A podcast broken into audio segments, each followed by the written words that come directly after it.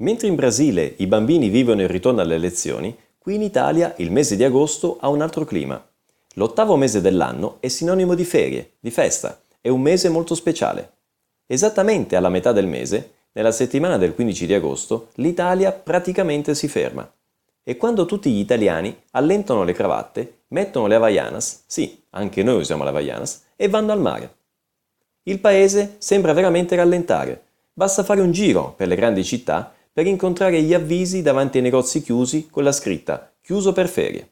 Per questo, se stai organizzando un viaggio in questo periodo con la speranza di conoscere l'Italia com'è realmente, sappi che incontrerai un paese totalmente differente, con le città praticamente vuote, con eccezione delle città d'arte sempre piene di turisti, e le località turistiche di mare piene.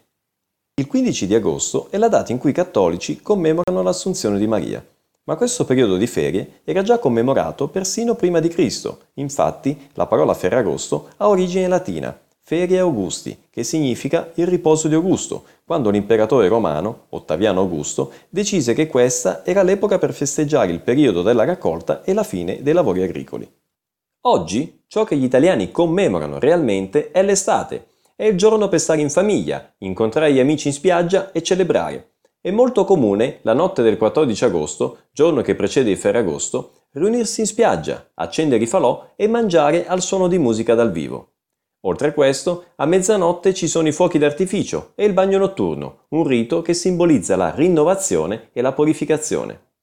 Qualsiasi somiglianza con il Capodanno in Brasile è semplice coincidenza. Il Ferragosto non comporta grandi organizzazioni, come queste feste che si svolgono nelle spiagge brasiliane, ma posso garantire che anche qui l'animazione e l'allegria non mancano.